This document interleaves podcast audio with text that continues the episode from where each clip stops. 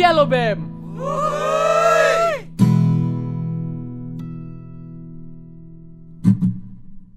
Salam jombo, salam santuy, selamat datang di Dialogem ya kali nggak? Uhuy! Halo semua, kenalin nama aku Raisa Natnya Putri, boleh panggil Nata, boleh panggil sayang. Eh jangan deh nanti baper, panggil Nata aja oke? Okay? Oke, okay, jadi di sini kita kedatangan narasumber yang kece, badai, cantik, ganteng, pol. Jadi kalau ngeliat muka mereka tuh kayak bikin cepet-cepet pengen nikah. gak ada yang bercanda guys, yuk kelarin skripsinya dulu yuk. oke, okay, langsung aja nih kita panggil Karina Hanum sama Adi. Halo Nata. Hai Nata. Halo, apa kabar nih? Uh, Alhamdulillah baik. Nata sendiri gimana? Alhamdulillah baik. Gimana nih uh, Adi kabarnya? Apakah lagi baik juga? Alhamdulillah. Alhamdulillah. Lagi galau nih, enggak bercanda lah. bercanda kenapa aja. tuh di? Kenapa tuh? Hmm. Aduh, kenapa ya? Hmm, oke, okay, hmm. ntar kita bahas selanjutnya nih. Oke, okay, um, hangat banget nih. Wah, gila sih, bakal seru banget. Makanya stay tune ya, guys. Oke, okay, jadi uh, pada episode kali ini kita akan membahas tentang percintaan, love story, dan lika-liku kehidupan yang ada di Brawijaya.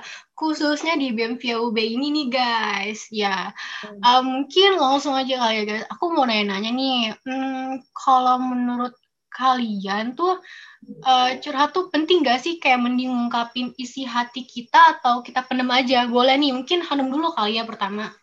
Oke. Curhat penting gak sih? Kalau menurut aku curhat itu penting banget ya. Uh, tapi aku juga tipe yang suka mendem gitu. Uh, jadi itu tergantung konteks ceritanya tuh apa gitu yang aku pengen curhatin sama yang enggak gitu. Tapi kalau bagi aku pribadi curhat itu penting. Hmm ya sih. Betul-betul. Gimana nih kalau Adi Bener banget sih kata Hanum kalau curhat itu penting. Tapi kalau aku itu lebih gimana ya? Jadi curhatnya itu setelah masalahnya selesai. Oh. Jadi dipendam dulu, nanti acaranya selesai baru curhat gitu. Karena curhat cuma kayak ingin apa ya? Pengen nyampein isi hati aja. Kayak hmm. kemarin-kemarin gini nih. Hmm. Kayak berbagi cerita aja ya. Kalau Nat gimana? Ya, Nat gimana? Kalau aku sih uh, kadang ya ada beberapa hal yang emang harus diceritain ya biar nggak stres juga nggak sih? Kadang kita tuh kalau mendem suatu masalah terlalu uh, pendem banget tuh bakal jadi stres terus kepikiran. Jadi ya udah deh kita curhatin ke satu orang kita percaya banget gitu. Itu kalau aku sih kayak gitu Iya bener banget. Biar nggak numpukin beban pikiran juga ya nggak sih? Yep, that's right. Bener banget nih Anu. Oke, okay. um, kalau misalnya nih, kan tadi udah bahas-bahas tentang curhat nih. Sebagai orang yang curhat nih, kita tuh lebih seneng didengerin atau ditanggepin sih? Gimana nih? Adi dulu kali ya. Yeah. Tergantung masalahnya sih. Biasanya ada yang kayak pengen didengerin aja, tapi kayak ada juga fase di mana kita tuh pengen dikasih nasihat atau dikasih sebuah pandangan lain atau insight lain gitu. Jadi tergantung masalahnya apa gitu. Oh iya, tergantung sih kayak nggak semua masalah harus ditanggepin ya. Jadi ya, ya. ada kalanya kita harus kayak dengerin aja gitu. Dia pengen didengar gitu. Oke, gimana nih kalau Hanum? Oke, aku setuju banget sama yang Adi bilang tadi. Kalau misalkan uh, didengerin atau ditanggepin itu tergantung konteks dari ceritanya tersebut ya kan. Uh, kalau aku tipe yang bisa memilah gitu, gimana uh, gimana pas aku pengen didengerin gimana aku pas pengen ditanggepin. Uh, biasanya kalau aku didengerin tuh kayak itu yang masalah internal bagi aku aja gitu lah kayak contohnya kayak masalah keluarga kan nggak semua orang bisa nanggepin masalah tersebut ya kadang kan itu di luar kendala mereka kayak gitu. Hmm. jadi kayak itu sih bisa bedain konteks ceritanya aja kalau buat didengerin sama ditanggepin. Oke jadi tergantung konteks cerita lah pokoknya intinya. Terus kan tadi udah nih uh, kita sebagai orang curhat. Nah, kalau kita sebagai orang orang yang dicurhatin, kita tuh lebih suka uh, ngasih saran atau kita dengerin aja gitu. Oke, mau siapa dulu nih? Siapa dulu? Aku dulu ya. Boleh, boleh, boleh. Kalau tergantung masalahnya lagi sih, karena biasanya apa? Kalau mereka minta saran tuh pasti di akhir bakal tanya kayak pendapatmu gimana atau gimana nih ada ada pendapat nggak gitu kadang-kadang kalau kebanyakan yang cerita ke aku itu lebih ke minta didengerin aja plus disupport gitu jadi nggak cuma kita dengerin tapi kita support juga itu sih kalau Hanum gimana Oke, kalau aku sendiri lagi-lagi setuju juga sama si Adi. Kayak aku sih ter, kalau orang itu mau didengerin atau ditanggepin itu tergantung aku ngeliat dulu nih orangnya siapa gitu. Dia tipe orang yang seperti apa gitu. Aku harus kenal dulu orang ini tuh dia lebih kayak pengen didengerin aja atau ditanggepin aja. Kalaupun emang dia pengen didengerin aja, aku cuma bisa kasih saran atau nanggepin hal-hal yang emang uh, umum aja gitu. Hmm, gitu. Tapi kalian sering gak sih jadi tempat curhat itu? Kalau aku sih lumayan sering ya. Kayak pasti setiap hari ada aja yang cerita. Iya hmm. bener banget.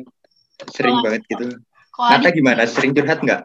Kalau aku, kalau aku sih tipe orang bawel ya. Jadi kayak ya udah dia curhat aja. Kadang curhat tuh enak loh. Kayak misalkan uh, sambat ya, nyambat nyambatin orang apalagi kalau kesel gitu. Iya bener banget. Ya kan, bener kan? Kalian pernah nggak sih kayak uh, curhat yang bener-bener kesel banget gitu sama orang? aku lebih jadi yang di tempat curhatin sih jadi kayak pelampiasan buat mereka oh, yang kesel iya, gitu jadi pelampiasan ya, ya. gimana kalau Anum nih sama sih kayak Adi aku jadi lebih aku lebih sering di jadi tempat curhat gitu dibanding aku yang curhat Hmm, jadi lebih sering mendang, mendengarkan ya. Oke oke oke. Um, tapi uh, kalau menurut kalian menurut kalian berdua nih, kapan sih kita harus menjadi pendengar atau pemberi saran gitu? Uh, itu balik lagi ke orangnya dan balik lagi ke konteks ceritanya gitu hmm. sih kalau dari aku. Hmm. Kalau dari Adi? Ya bener sih kayak Hanum dari konteks ceritanya juga dan apa ya kita ada hak nggak buat ngasih saran ke dia apa kita cuma sebagai pendengar aja gitu. Tapi kalian suka nanya dulu nggak sih, misalkan nih, misalnya nih aku curhat ke kalian nih tentang masalah ini. Nah kalian nanya dulu nggak sih kayak kamu mau aku tanggepin atau mau aku dengerin aja? Suka nanya gitu nggak sih? Apa kalian kayak sadar diri aja gitu harus ngapain gitu?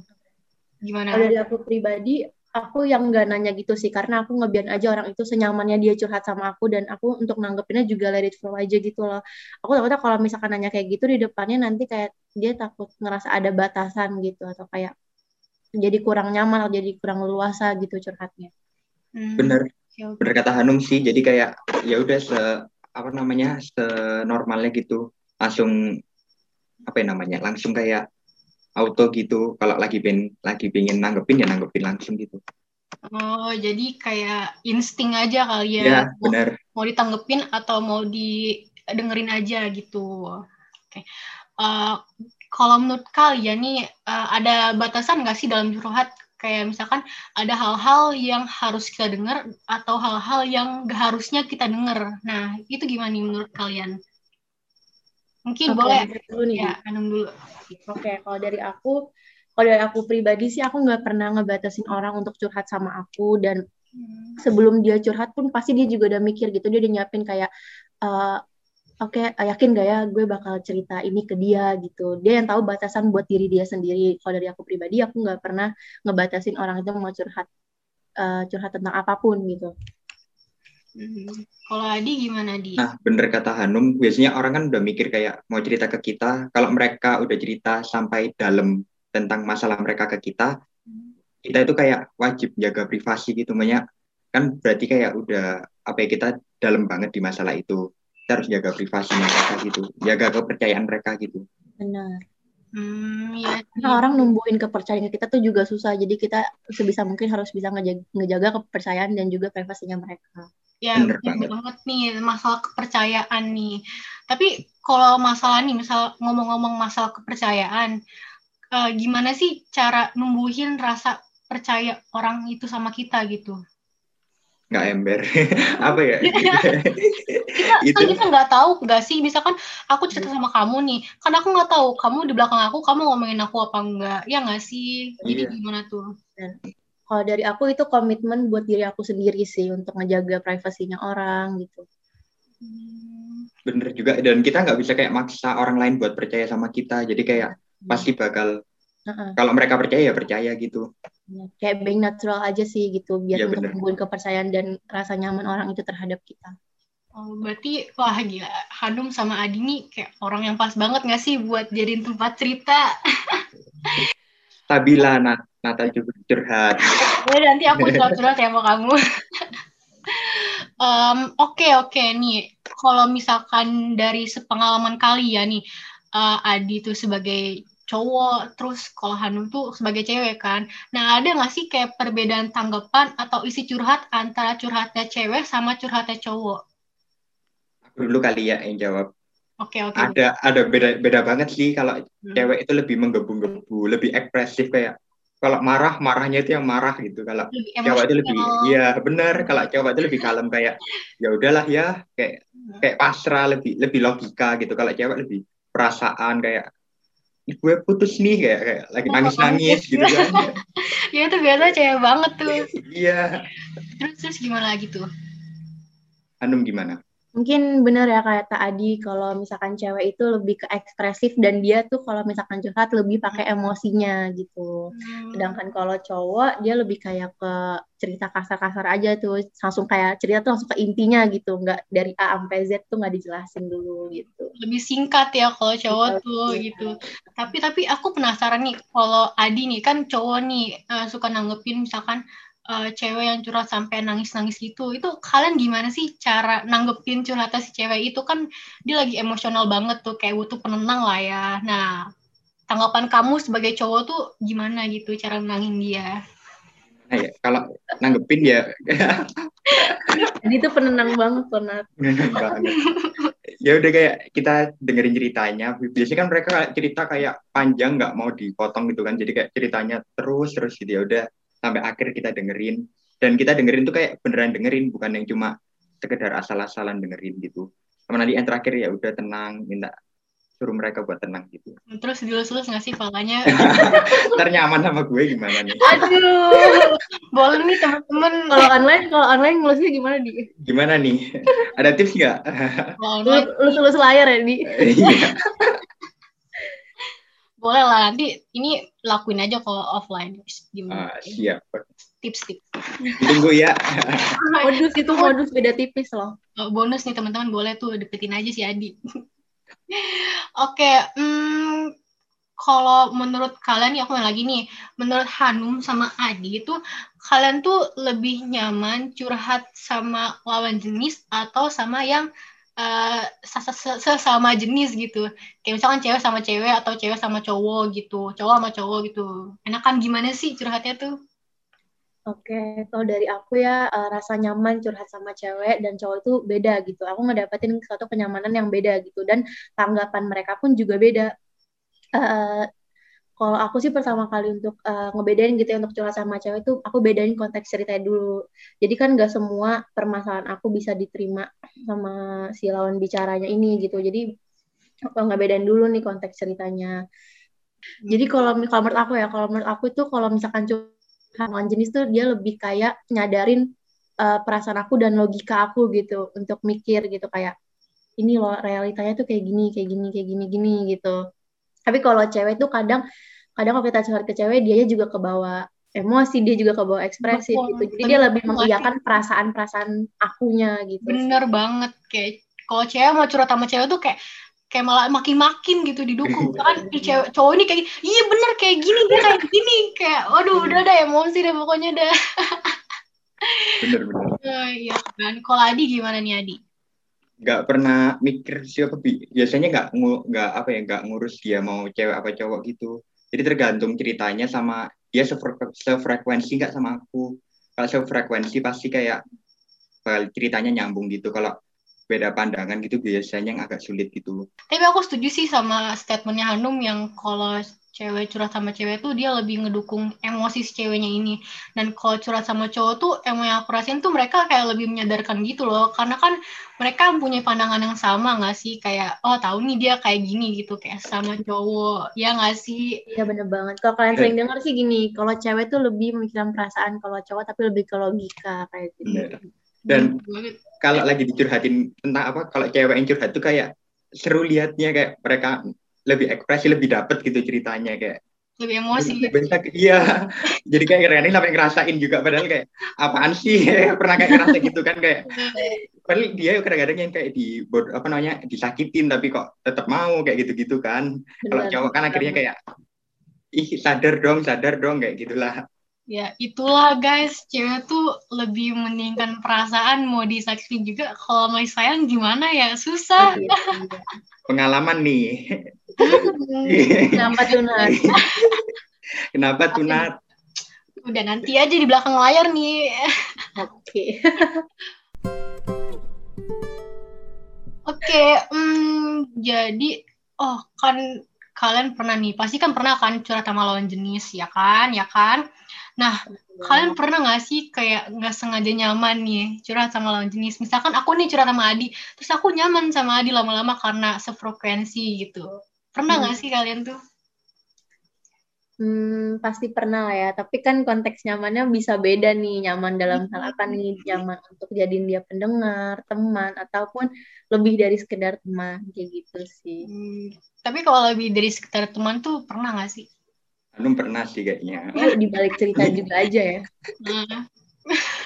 ya di balik cerita di balik layar. oh di balik layar nih kita ulik-ulik nih. Iya. Kalau Adi sendiri gimana nih Adi? Ya sih bener kata Hanum kayak nyamannya tuh beda beda gitu ada yang nyaman jadi teman pendengar ada yang jadi teman seperjuangan nanti ke depannya atau temen lain-lainnya lah gitu. Hmm, lain-lainnya apa nih? apa tuh? Aduh, ya. Oke, oke, oke. Hmm, tapi setelah dengerin surat orang lain nih, sudut pandang kalian tuh pernah berubah nggak sih tentang orang itu? Gitu, gimana gimana? Coba Hanung dulu kali kalau dari aku setelah mendengar curhatan orang lain uh, apakah aku bakal ngerubah sudut pandang aku terhadap dia? Kalau jawaban aku sih enggak. Memang ada sesuatu yang membuat aku mikir itu cukup jadi penilaian pribadi buat aku aja. Hmm, kalau Adi gimana Adi? Sama banget sih sama Hanum kayak untuk penilaian pribadi aja, makanya bukan untuk pandangan berubah pandangan tentang dia gitu. Tapi kalau misalkan kayak orang itu bener-bener curhat nih, yang kayak sejelek-jeleknya dia gitu, se misalkan dia lagi down banget nih, kayak pokoknya intinya sejelek-jeleknya dia dia curhat ke kalian tuh kayak misalkan yang awalnya kalian pikir dia tuh anaknya baik banget gini, terus dia nyeritain aibnya atau kejelekan dia sama kalian, nah pasti berubah nggak sih? Kayak walaupun emang jadi penilaian pribadi gitu pasti ada pikiran nggak sih? Kayak oh dia tuh kayak gini gitu kalau hmm. menurut aku kayak makin apa ya, makin bangga sama dia gitu. Karena kan dia kayak berani belajar dari masa lalunya, mungkin yang dulunya aib sekarang dia jadi berubah jadi baik. Atau mungkin sekarang yang kelihatannya baik-baik aja di depan semua orang tapi ternyata di belakangnya itu dia kayak ternyata punya masalah yang segitu besarnya. Kayak keren tambah kayak kag, rasa kagumnya bertambah gitu. Hmm salut sih sama orang-orang iya, kayak gitu ya. Iya. Kalau Hanum gimana Hanum? Oh dari aku kayak yang kamu bilang tadi dia nunjukin aib dia padahal di awal dia baik-baik aja berarti kan di awal aku tahu nih uh, kelebihannya dia apa terus seiring berjalannya waktu aku jadi tahu kekurangannya dia apa aja ya udah jadi kayak ya terima aja itu emang kekurangannya dia dan aku nggak punya hak untuk merubah pandangan aku terhadap dia kayak gitu ya karena baik lagi pasti semua manusia punya kekurangan dan kelebihan kayak gitu. Hmm, tapi kalian pernah nggak sih kayak misalnya nih ada orang curhat ke kalian, terus kayak mereka tuh lagi bener-bener di titik terbawahnya mereka gitu, kayak yang pengen kalian lakuin buat dia tuh apa gitu? Kalau dari aku sih pasti ngebantu ya. Kalau eh, kalau aku nggak bisa ngebantu, at least aku bisa nenangin dia gitu. Kalau kalau apa ya kayak kadang kan orang kalau di titik terbawah dia tuh ngerasa kayak ya gue nggak ada apa-apanya gue nggak berguna gitu I'm not worth gitu. Ya gimana caranya aku nenangin dia dan ngebalikin dia untuk menyadari dia kalau misalkan kayak you worth gitu kayak masih banyak yang sayang sama lo gitu. Jadi support system ya? Iya benar okay. kalau Adi sendiri gimana? Bener banget bener banget sih jadi kayak support system gitu kayak mungkin hal kecil kayak bikin surat buat dia atau bikin apa atau gofoodin dia itu kayak hal-hal kecil yang bikin dia kayak moodnya naik gitu gitulah Hmm, oh boleh nih teman-teman yang mau curhat sama aku nanti gofoodin. Aduh bangkrut nih. Iya abis orang-orang dengerin podcast ini langsung, eh Adi Adi aku mau curhat dong. Branding abis curhat ya. tiba-tiba kasih itu apa alamat rumah. Hmm, iya, tanpa boleh. diminta. Kenapa nih? Langsung kasih alamat rumah ya. Adi mau cerita dong alamat rumah. Aduh, oke. Okay um, bahas-bahas soal curhat gini nih, uh, BEM itu bisa jadi tempat curhat nggak sih? Bisa banget dong, makanya nih dari PJMO mewadahi kalian semua teman-teman BEM untuk bercerita, maka kita buatin nih bilik cerita yang fiturnya juga keren banget kan teman-teman. Gitu. Wah, gimana? BEM bisa banget jadi tempat cerita gitu. Tempat cerita buat apa pun, untuk mengeluh apa pun. Bukan tentang organisasi aja, tapi tentang apa pun. Nata udah invite cerita belum? Udah dong. Nanti deh aku aku mau abis nih kayaknya aku mau cerita-cerita di bilik cerita sih. Yes, boleh kan? Boleh banget sih, boleh, banget dong. Tapi kalian boleh uh, jelasin gak sih kayak uh, garis besar bilik cerita tuh apa? Terus kayak tujuan PJMO bikin bilik cerita tuh apa? Apakah kalian pernah merasakan hal yang sama gitu? Jadi kayak kalian tuh bikin bilik cerita gitu apa gimana nih? Ya, aku dulu ya. Gimana Oh, boleh, boleh, boleh. Kan PJMO, Pusat Jaminan Mutu Organisasi, dari namanya aja mutu organisasi gitu. Hmm. Kita kayak ing, salah satu kayak kerjaan kita buat jaga mutu kita, mutu organisasi itu dengan kayak menjadi tempat curhat, menjadi tempat apa ya kalau kalian ada masalah ceritanya ke kita dan kita bakal bakal kayak nenangin kalian dan kayak beri masukan yang terbaik gitu. Jadi makanya maka dari itu ada bilik cerita. Hmm, kalau dari Hanum gimana nih? Bener banget yang dibilang Adi kayak bilik cerita itu uh, sebenarnya tuh platform konseling yang didesain khusus untuk teman-teman uh, internal BMVIA gitu dari PJMO yang di mana kayak anggap aja gitu kayak PJMO tuh super sistem teman-teman BMVIA UB gitu. Hmm, wah jadi wah bagus banget nih yang masuk BEM nih. Gak usah takut gak sih bakal stres-stres gitu? Karena di BEM sendiri tuh ada bilik cerita. Jadi kalau kalian punya masalah jangan ngerasa sendiri. Jadi jadikan BEM BEM itu adalah keluarga kalian gitu. Wah promosi jadinya. Iya bener banget bener banget sih kayak jadi kalian tuh harus ingat kalau misalnya kalian stres kalian lagi down kalian lagi demot kayak ingat aja ada bilik cerita gitu. Wah, boleh lain kalian lagi demot gitu-gitu kalian lagi gabut aja boleh cerita bilik boleh ngechat bilik cerita. Bener bener banget. Oh, biasa nih boleh nih jomblo jomblo eh iya bener tuh yang jomblo jomblo bisa chat bilik cerita. Gabut-gabut boleh banget nih langsung add aja bilik cerita Hmm. Oke, okay.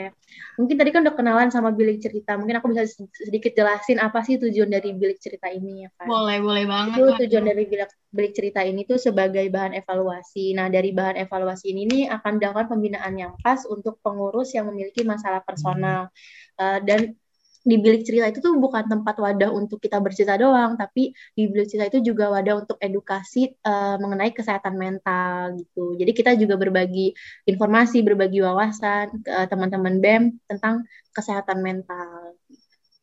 Hmm, jadi kayak berguna banget deh pokoknya buat teman-teman BEM nih yang habis prokeran atau ada masalah internal keluarga atau ada masalah percintaan pun bisa banget nih curhat ke bilik cerita bisa banget masalah kalian tuh bakal teratasi. Jadi insya Allah ya. Iya kan? Kalian tuh nggak usah merasa sendiri. Pokoknya ada bilik cerita aja. Pokoknya kalian mau cerita apa pun langsung aja. Bilik cerita. Mantep banget tuh. Dibayar berapa nih? Ada boleh deh aku jadi brand ambassador bilik cerita nih. Boleh banget Keren, ya. nanti tinggal nambahin muka lo di logo ya oh sabi sabi Oke, okay, um, ngomong-ngomong tentang cerita, tentang bilik cerita nih, uh, gimana sih untuk kalian nih agar tetap profesional dalam menanggapi cerita-cerita orang lain gitu. Padahal kan kalian juga punya masalah sendiri nih, punya masalah dalam diri sendiri nih. Nah itu gimana sih? Aku pengen tahu deh. Anum dulu deh mungkin dari aku dulu kali ya. Oh, dari aku gimana sih cara kita profesional dalam nanggepin cerita padahal kita juga ada masalah gitu kan. Kalau dari aku pribadi, uh, aku harus make sure diri aku tuh untuk baik-baik aja dulu karena aku pengen uh, do my best gitu untuk uh, pen pencerita aku nih supaya untuk aku dengerinnya tuh aku juga pengen dia ngerasa nyaman, dia ngerasa enak untuk cerita sama aku.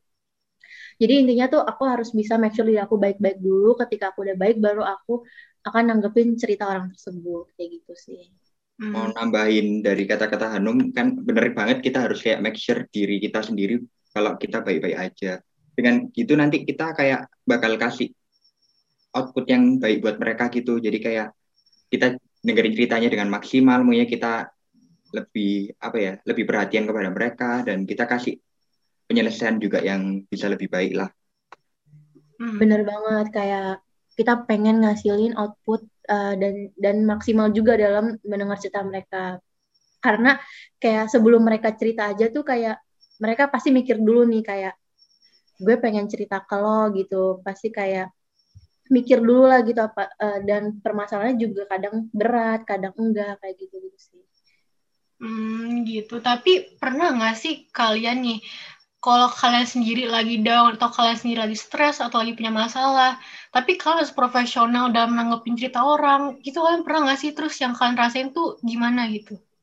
Um, yang aku rasain ya balik lagi sih jujur aku kayak nggak pernah dalam kondisi aku yang stres dalam kondisi aku lagi nggak baik-baik aja tapi aku nanggepin cerita orang gitu. Jadi kayak ke sana itu aku juga jahat sama diri aku sendiri karena aku maksain diri aku sendiri gitu. Kayak udah punya beban sendiri tapi ditambah juga sama beban orang lain ya jadi kayak harus make sure diri aku baik-baik dulu gitu. Kalau misalkan emang aku belum baik ya aku nggak akan nanggepin cerita itu orang dulu gitu. Kalau Adi sendiri gimana nih Adi? Bener banget sih kata Hanum, kayak mau nambahin aja, biasanya kalau orang tiba-tiba curhat tapi waktu kondisi kita juga lagi kurang kurang baik gitu kayak ya kita aku jujur sih kayak lebih kondisiku sendiri lagi kurang baik, makanya kayak maaf kalau aku belum bisa kayak jadi apa ya tempat apa belum bisa jadi pendengar yang baik kali ini gitu kayak mungkin maybe next time gitu. gitu dengan kita nggak maksimal ngerespon chat orang itu takutnya orang itu juga malah ngerasa kayak aduh gue cerita kan pengen kayak ngelegain pikiran gue atau pengen nenangin diri gue kayak gitu tapi kalau misalnya kita pun ada beban atau misalnya kondisi kita yang baik-baik aja takutnya malah jadi tambah ngebebanin orang yang cerita tersebut bener dan mereka juga kayak bakal nyesel ke kita dan kayak kita nggak bisa aja nggak dipercaya lagi ke iya. depannya kembali ke awal tuh kayak kepercayaan. Iya. Jadi trauma tersendiri ntar jadi mereka nggak mau cerita lagi yang yeah. jadi harus benar-benar fit dan uh, sehat secara mental dan maupun mental maupun jiwa raga deh pokoknya dalam menanggapi cerita-cerita orang. Uh, kan tadi ngomong-ngomong kepercayaan nih. Nah apa sih yang membuat kita tuh yakin buat curhat nih ke bilik cerita nih? Gimana tuh? Okay. apa sih yang ngebuat yakin untuk kita curhat ke bilik cerita? Yang pertama aku jelasin dulu ya, uh, konsep bilik cerita tuh kayak kita ibaratnya tuh nunggu bola gitu. Bukan kita yang menjemput bola. Karena apa di sini sebelum orang cerita orang itu harus kenal kita, orang itu harus tahu kita dan uh, aku tahu building trust terhadap orang untuk kita cerita tuh kayak nggak mudah gitu. Apalagi kayak gini ya, bilik cerita jadinya tuh di pas online gini yang di mana bondingnya untuk sama satu sama lain tuh susah gitu kan. Jadi kayak mungkin ada yang belum kenal hmm. dengan aku gitu ya kan. Jadi susah untuk jadi apa ya jadi kayak dia tuh jadi kayak mikir gitu cerita apa enggak ya kayak gitu gitu jadi ya istilahnya sebisa mungkin bilik cerita di sini itu uh, ngejaga privasi kalian gitu ketika kalian cerita tenang aja gitu bakal aman kok cerita kalian boleh banget nih teman-teman yang lagi stres atau nggak tahu mau mau cerita ke siapa atau kayak nggak ada yang bisa teman-teman percaya gitu kayak boleh aja langsung ke bilik cerita siapa tahu masa kalian tuh bisa terselesaikan ataupun beban kalian tuh bisa setidaknya berkurang lah gitu. Oke nih ngomong-ngomong soal bilik cerita, aku boleh nanya nggak sih siapa ya di balik bilik cerita ini gitu? Ih, kepo ya, kepo ya. kepo ya si Nata nih. Ih, kepo nih Nata. kalau kalian mau tahu siapa sih sosok di balik cerita di, di balik bilik cerita itu, at O-nya bilik cerita, pasti kalian akan tahu situ siapa sosok di balik bilik cerita. Bener banget. Jadi intinya harus add dulu bilik harus cerita add. ya, baru Jangan add doang, curhat juga. aku baru add doang loh, BTW. Ini parah nih. Habis ini aku cerita. Bener ya, ditunggu ya, ditunggu, ditunggu. Oke, okay. aku cerita aja kali ya kayak gabut-gabut gitu nggak apa kan? Iya nggak apa-apa. Masalah percintaan gitu nggak apa-apa. Wah boleh banget nih. Waduh, kayak udah pakar banget gak sih percintaan? Oke, okay, hmm, ini kayaknya uh, udah cukup kali ya. Uh, kok aku boleh minta nggak sih closing statement dari Hanum sama Adi buat uh, teman-teman semua atau untuk motivasi atau apa pun itu deh dari kalian berdua nih apa nih closing statementnya? Ya, dari, dari aku dari aku dulu ya. kalau closing statement dari aku, uh, kalau kali kalau kalian punya masalah bisa cerita ke aku, punya cerita ke aku, gak apa-apa, terbuka lebar lah buat kalian dan juga apa ya buat staff BEM jangan lupa add bilik cerita ya. Itu wajib banget karena kayak nyesel gitu kalau kalian nggak nggak nggak nggak nggak add bilik cerita. Udah deh oh, gitu aja. Boleh banget nih. Gimana nih kalau Hanum? Oke, okay, kalau dari aku uh, kurang lebih sama ya kayak Adi, kayak bagi teman-teman Bemvia yang masih hidupnya suka ngerasa kayak sendiri, nggak punya siapa-siapa, kayak bingung mau curhat ke mana, tapi kayak pengen banget curhat, pengen banget ngelopin emosi atau yang ada di isi hati gitu, kayak tenang aja, bilik cerita selalu ada buat kalian kayak gitu. Hmm. Jadi jangan sungkan untuk cerita di bilik cerita dan jangan pernah takut untuk uh, cerita di bilik cerita karena uh, semua cerita kalian tuh akan terjaga dengan aman gitu. Hmm, Oke, okay. makasih Hanum sama di atas closing statementnya. Gimana nih teman-teman? Wah, kayak udah dapat inspirasi, ngasih insight-insight baru, ngasih dari percakapan barusan ini. Oke, okay. sebelumnya aku mau terima kasih banyak nih buat Hanum sama Adi yang udah mau datang jadi narasumber di podcast kita kali ini. Makasih ya. Sama-sama. Sama-sama atas kesempatannya iya. di podcast ini sih. Seneng banget jujur. Seneng banget, bener seru jujur. Banget. Ini pertama kali tahu. Kayak... Iya, bener-bener oh. banget. Iya, wah seru. Kayak seru banget sih statement podcast kali ini. Kayak teman-teman, nanti jangan lupa nih abis nih kalian uh, boleh lah promosi ke teman-temannya untuk dengerin podcast kita. Yeah. Terus sama Ed Bilik Cerita. Ed Bilik Cerita. boleh banget ya. Oke, sama like, bener. sama like yang ada konten-konten di Bilik Cerita itu di like ya guys. Oh jadi oke okay. nanti aku likein deh semua konten yang ada Bilik Cerita. Oke oke, makasih ya teman-teman semua. Dadah. Teman-teman. Dadah. Dadah.